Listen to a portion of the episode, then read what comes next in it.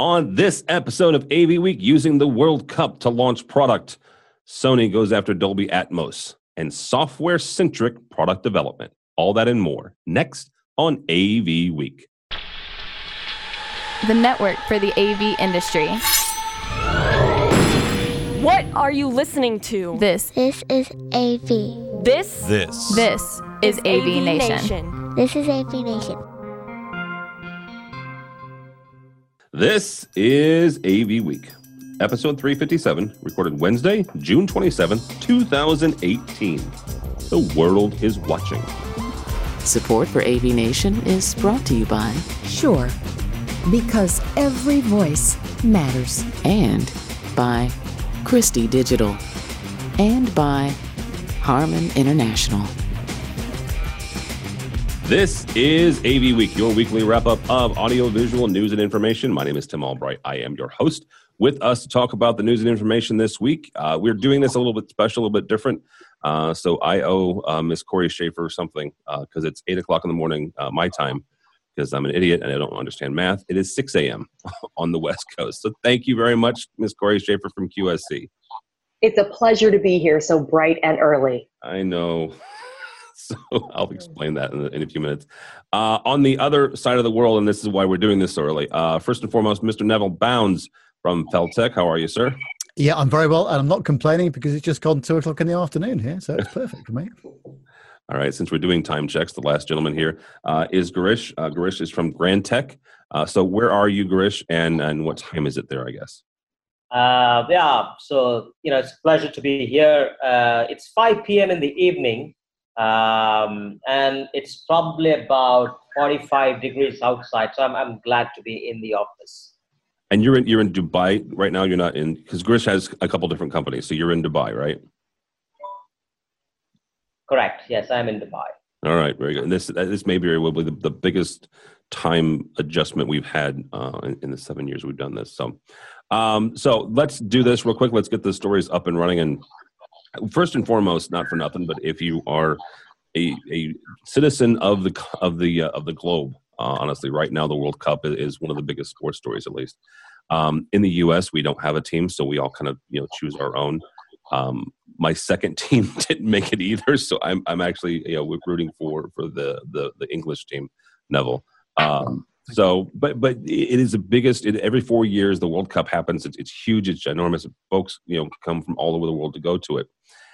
Uh, the story we're using though is from AV uh, AV Magazine, and a, a Shenzhen-based um, company is actually using the World Cup as a product launch, quote unquote. Um, a Shenzhen uh, based LED display technology company has held a product launch and customer training session in Moscow, timed to take place just before the opening ceremony of the World Cup. Corey, I'm going to start with you on this. You you travel the world with, for QSC. You go to ISC typically every year. Events like that that are not necessarily AV centric or even technology centric.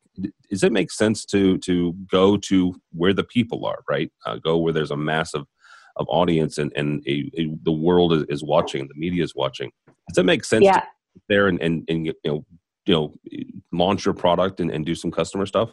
Well, when I read this, I just actually thought it was brilliant because obviously it's the most watched event in the world.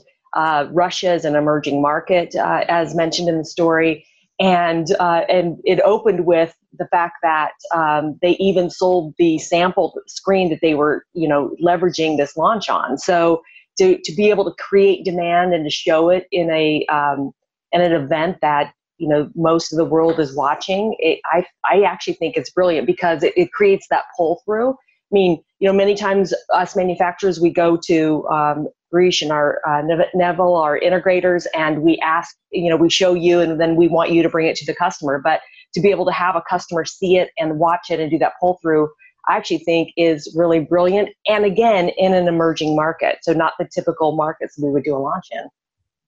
Yeah, Neville Corey makes a really good point that you know Russia is still an, an, emerging market. Is this something where you could, you know, from an integrator standpoint, partner with or, or support a manufacturer who maybe comes to your town or is helping you trying to, you know, get into an emerging market or or a new vertical? Yeah, very much so, Tim. And of course, the problem we've got these these days, and everybody's the same, I guess. We're all so busy when the manufacturers come to us. There's hardly anybody at the office because we're all out doing our jobs. But when there's a big event on in town like this, um, then it's absolutely relevant, um, especially when there's end user involved as well, and especially when there's uh, high end new technology being spoken about. So it's a superb opportunity, and uh, I, I think this is going to set the tone for for more of this kind of thing in the future. All right, Girish, Neville makes a good point, setting the tone for this stuff in the future. What other events around the world? Obviously, the World Cup happens once every four years, so you obviously can't do a World Cup every year. But you know, you have the Olympics, you have the World Cup, you have other high-profile sporting events, and other you know um, events that are not necessarily sports related. So whether it's it's in the Middle East or whether it's in India or, or, or Asia or even in uh, EMEA, what other events do you think that, that would make sense for in, in both integrators and for manufacturers to again go where the people are? Yeah uh, so so the world's richest horse race happens uh, in dubai right? Uh, that could be an exciting event. uh, yeah the world's richest uh, okay. Uh, in terms of the prize money. That happens in dubai um, so yeah, you know, and, and it's you know, it's of course it's it's not comparable to the to the football, which is happening the soccer. Uh, and I thought too that it's a very very exciting time to do product launches and and you know these technologies are actually used uh, in in many of these facilities uh, to watch these matches over over the satellite or over the internet uh, in, terms of streaming you know so I, I i honestly believe that they they seize the opportunity to do this all right, very good. Uh, next story up here comes to us from AV Interactive. Sony launches their Sonic Surf VR uh, immersive spatial audio system.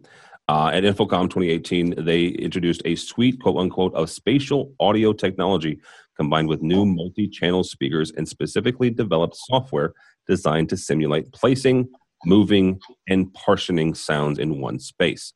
Neville, I'll start with you on this. This sounds an awful lot to me like Dolby Atmos, which if you're not familiar with Dolby Atmos, it's multi-channel. There's several speakers. It's designed to do spacing and movement and stuff like that.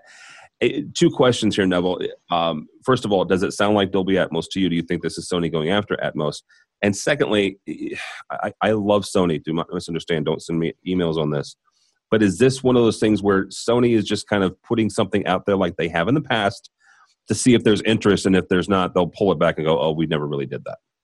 Yeah, they've got to be careful they don't do a Me Too product here, haven't they? Yeah. Because there has been a bit of uh, they have had a bit of previous form in this area, especially in uh, video conferencing. I, I, would say this does feel like a bit of an Atmos um, uh, alternative, shall we say? But actually, there's plenty of market for this stuff, and certainly in visitor centres, exhibition areas, tourist uh, um, zones, this kind of stuff, I think is a great opportunity. So I did actually go and see this, and it was impressive. And uh, there's always uh, more um, possibility uh, worldwide to to sell this kind of solution looks like I didn't get a, a, price point on it, but it looks as though as long as you're dealing with the content properly and you've got a good way of making it all work, I think it could be a good solution. But uh, yeah, but they could be testing the market, uh, so it would be interesting to see whether, whether this is a long term uh, investment for them, see how it goes. Yeah, yeah, but where did you see the product? Was it at InfoComm or? Yes. I, yeah. Okay. Yeah. I wish I had seen it. I didn't see it there yeah, it was it was impressive. Um, it, I think Neville, the reason you didn't see a, a, a, price because that's one of the other things that Sony is is historic about doing is in at least in the first couple phases of, of, of kind of testing the market, they don't they don't give a price. Um, it figure out, you know, they, they can. I guess they figure that out later. Um, Girish Neville, uh, Neville um, mentioned that there's several markets for this, um, whether that's VR or that's you know an actual home theater or possibly into uh, movie, you know, cinema uh, displays and cinema installations. What other markets does it make sense for this uh, to be to be looked at and considered at least from a, a design standpoint? Obviously, it's not ready yet, so you know maybe you know look at something that's a year or two down the road. Yeah, uh, so I, ha- I had the opportunity to see it as well, and it was quite impressive. Uh, and, and, I believe that uh, from an integrator's point of view, that there's a lot of opportunity that will exist in the experience centers uh, and and in the museum arenas, you know, and especially um, in the space kind of museums where they build uh, you know experience centers to bring in uh, visitors so that they can really get not only a visual treat but a real audio treat as well if that is properly integrated and as i said is it ready yet but these are the opportunities that can be built uh, over a period of time all right, Corey. Um, again, Corey works for QSC. When you when you guys start looking at products like this, because there, there's there's not for nothing, but QSC eventually will have to process this this information. Is this something where, um, again, and not trying to, to bash Sony, but again, they they have a history of, of kind of pushing things out there and seeing if there's availability. Do you guys wait until it's really available on the market to start having conversations with them, or is it something where oh, hey, that looks cool. Maybe we should start the conversation before they even put a price on it and start making it available. No, I think we because our development team, you know, just isn't sitting around, you know, uh, with nothing to do. Uh, we, we typically wait till uh, number one, not we want to see the market adoption, and most importantly, we want to hear from our customers and hear what their uh, questions and needs are. And honestly, our development team is incredibly agile about bringing features and functionality to product. I can tell you that I met with a client in April and they had some issues about QSYS and some things that they wanted to have in that. And it's actually being adopted in a release at the end of June. So, I mean, that's how agile QSC can be and has been. You know, on this, I, I actually feel like um, for the applications they're talking about, the experience centers, the museums, and so on, you know, this would be an amazing um, technology to bring to the visitor um, my history prior to joining QSC, we had um, I worked for a company where we offered individual headsets and things like that that brought interpretation and tour guide, etc. And as a visitor to a museum, you just don't want to use something like that because of the sanitary issues. And if, if you are a museum and you're handing those out, you're concerned about getting those back and, and managing your inventory. So I feel like, um, you know, if this were to come to market, um, they definitely would have customers for it. Real, real quickly, uh, Corey, I want to bring back something you said about your your your development team, the how agile yeah. they are. Yeah. Is, is that honestly um, based on the fact that Q, QSC and QSYS is moving more towards a software-based platform? You guys are able to say, "Oh, you know what? It not not not being um, uh, silly here, but it's it's just software, so we can you know kind of adjust things and and then you know softly push it out." Is that because it's based on software as opposed to you know hardware centric um, platforms? 100% yes. And so we've got you know this this group that is always focused you know they're just looking at features and functionality via software. And so and often when customers are asking for things you typically you know we don't just jump because one customer asked for it. But you know you you get enough customers looking at it and, and then you throw it over to this team and they're like i mean i i'm shocked at how often they're saying yes it's possible. Yes it's doable etc and our challenge now is uh, throwing th- or putting things in the software and having releases that are um, um, that are quarterly versus you know monthly or weekly etc you know you know and having these these well timed releases so that we can promote the changes in the software. But yeah because it's a software platform it allows us to be so much more agile all right, very good. Uh, last story here actually comes to us from our friends over at AV Network. Uh, happens to do with with, with QSC. Uh, full disclosure: I, I use a TouchMix. I don't use the TouchMix 30, which is what the story is about. But we use a TouchMix 16. Uh, we were on the road. If you were, if you happened to come by the AV Nation studio at InfoComm, you would have seen our our TouchMix uh, 16 there.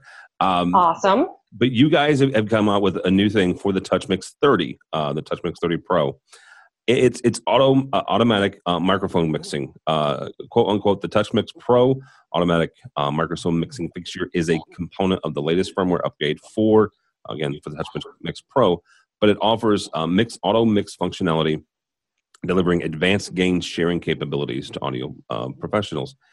Corey, simple question here: Why is that important? Why why is auto mixing of microphones important?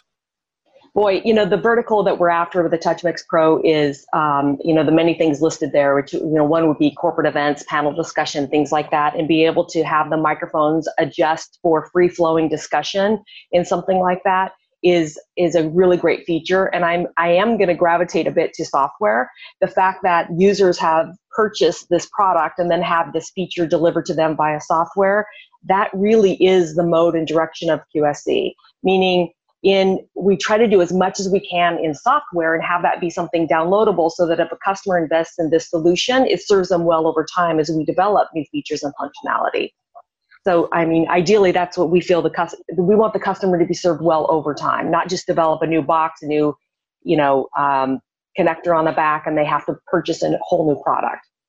Yeah, real quickly about that, both from the the, the TouchMix side, and we also use uh, uh, Matrix Mix as well. And in both of those products, um, we've we've ha- we've seen functionality increase over the last two years based on your software development and firmware pushes out.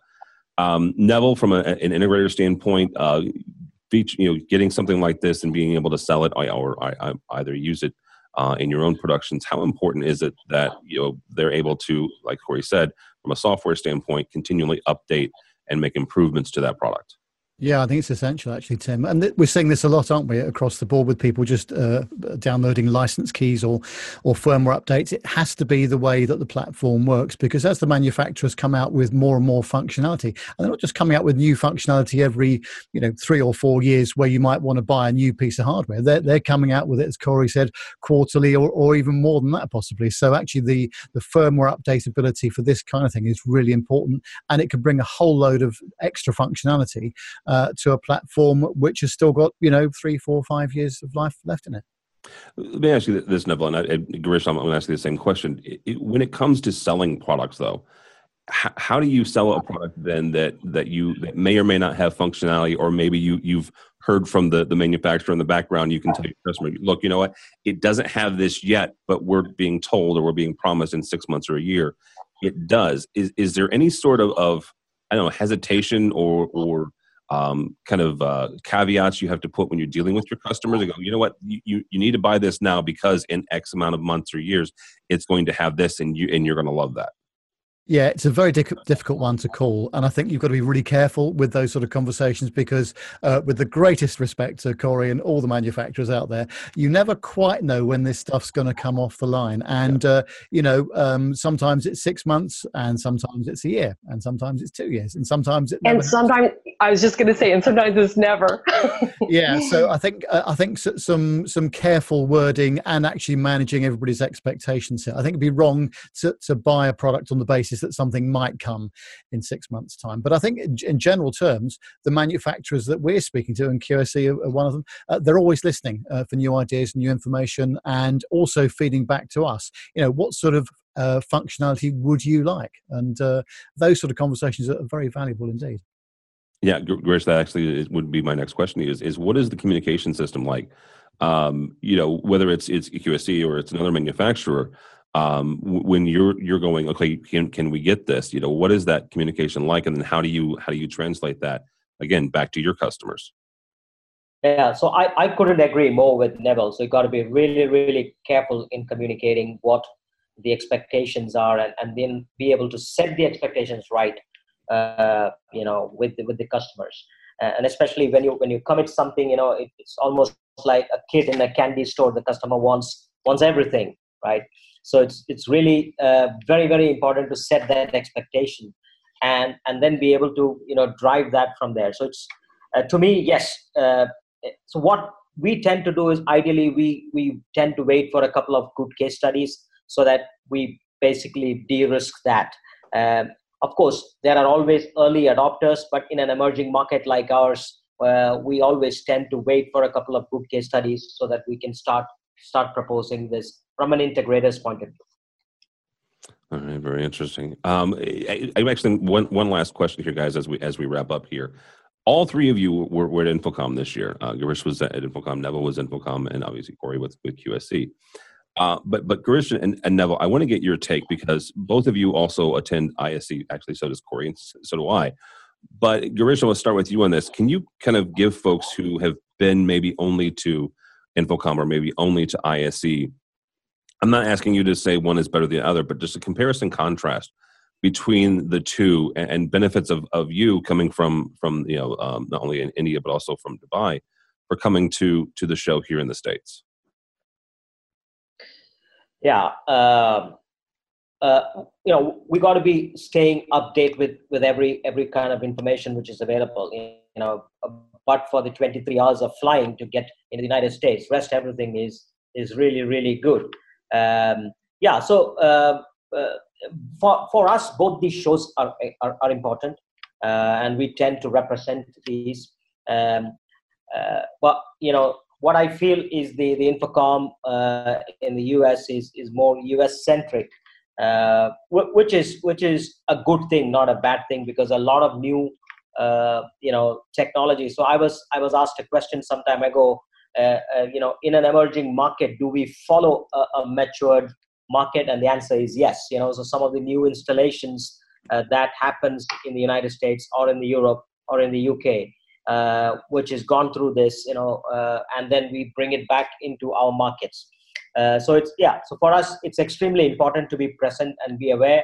You know, I'm not definitely going to put one against each other. Both of us, both of these shows are important.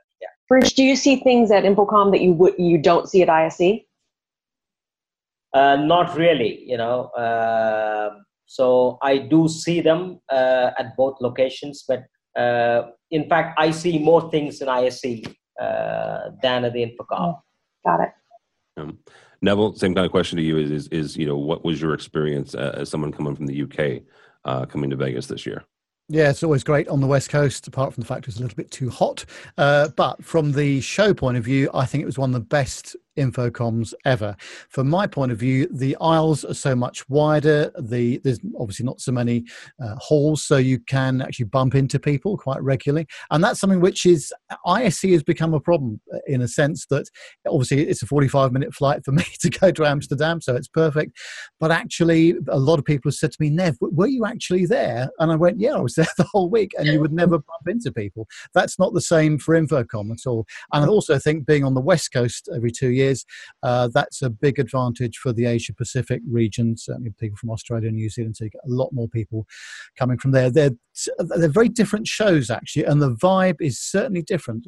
Both shows. It'd be difficult to say that one was better than the other, but I must say my, uh, my InfoComm experience this year was particularly good, I thought. All right, very good. Um, Ms. Schaefer, if you want to weigh in on on, on either one, because you, as you and I are, are, the Americans here, going over to ISE, you know, your experience as a manufacturer and exhibitor going to both. You know, um, I would say my experience is at ISE, although it's a larger show, as a manufacturer, I feel that I get more time with each visitor that comes. So, hmm. you know, you're sitting down, you're having coffee, you're actually having really great dialogue. I mean, so much more time. I feel that at the InfoComm show, um, it's you know um, people are just in a big rush to get to the next, the next, and the next. And I actually would love to see InfoComm add another day because I I just felt I know I, I people are going to hate me, but I just feel that uh, there's it's just getting there's so much. I mean, with Tide Center Stage, uh, the you know there's just so much to see. And quite frankly, this year I just didn't get to see it. No, and, and it, you were not the first nor the last person to say that InfoComm should go to four days. So, um, yeah, every year, um, and I, I, will I will get uh, the conversation with with the folks there at at, at Avixa, and, and, yeah, that's one of the most most common questions they say that they've gotten is is the two questions is you know when are you going to settle on one on one city? They're not. Um, right. to go to to four days, and that's that's a continual conversation. And honestly, it, they what according to them, according to Avixa, that's a conversation they have. Number one with their manufacturers, the exhibitors, and then number two with, with obviously the, the stakeholders in, in, the industry. So yeah, they send out a survey at the end of the at the end of the conference asking, and I definitely I did put that on there. Add another day. All right. Uh, that's going to do it for us, folks. Thanks so much. Uh, Miss Corey Schaefer from QSC, thank you again for, for getting up early and hanging out with us. Uh, Anytime how do people find you and or QSC? So QSC.com, um, Corey Schaefer, you can find me uh, on LinkedIn, Twitter, uh, etc. And then also at QSC, we have a big YouTube channel. So again, just look at QSC on, on YouTube, a lot of really great videos there. And um, find QSC on all the social media, Facebook. We have many Facebook groups, one on QSYS, one on TouchMix, etc get a lot of great customer feedback there. So look for QSC all over social and look for Corey Schaefer all over social. All right, very good. Uh, Mr. Neville, thank you, sir. Uh, You're very welcome. Yep. Uh, you can find me at Feltech, F E L T E C H dot co dot UK. We're a systems integrator for broadcast and audio visual systems just north of London. Uh, on Twitter, I'm at NevTech27. And in my spare time, if I had some still, uh, I do an aviation podcast every Friday with two of my colleagues, and that's uh, at planetalkinguk.com yeah, if you if you're watching the video, that's why Neville's uh, studio looks better than mine. He has nice soundproofing behind him. So, uh, Girish, thank you, sir. I, I, appreciate it. How do people find you uh, uh, or, or Granteq? Well, thank you for having me here. Uh, you can find me at granteq.com, which is G R A N T E Q.com. Uh, and my Twitter is at the rate Girish Narayanan. Uh, and it's very exciting to be here and that you know since since it's very coincidental we are actually at the commissioning stage of a very large auditorium using all QSC uh, here in, in, the united arab emirates right? Uh, awesome. so, yeah let me know so, how it goes. Yes yes you know i have actually seen some some stuff uh, of it it's very exciting. Uh, it's it's for a very large university uh, right here. So yeah, so it's it's it's it's it's a really exciting time for us. All right, very good. Well, thank you all so much again. Five o'clock uh, in the afternoon uh, for Girish and 6 a.m. for Corey, and it's been uh, fascinating for me. So, uh, thank you all so much. Uh, don't follow me uh, on the Twitters or social media, but go by the website if you would, please. avnation.tv. avnation.tv. You will find this program and a host of others. while you're there, please check out our underwriter section. These are the folks who help us financially, who support us and, and help us do AV Week and go to InfoComm. And in about two or three months' time, we'll hit we'll hit CEDIA uh, from San Diego. So all that and more at avnation.tv. avnation.tv. Thanks so much for listening. Thank you so much for watching. It's all the time we have for AV Week.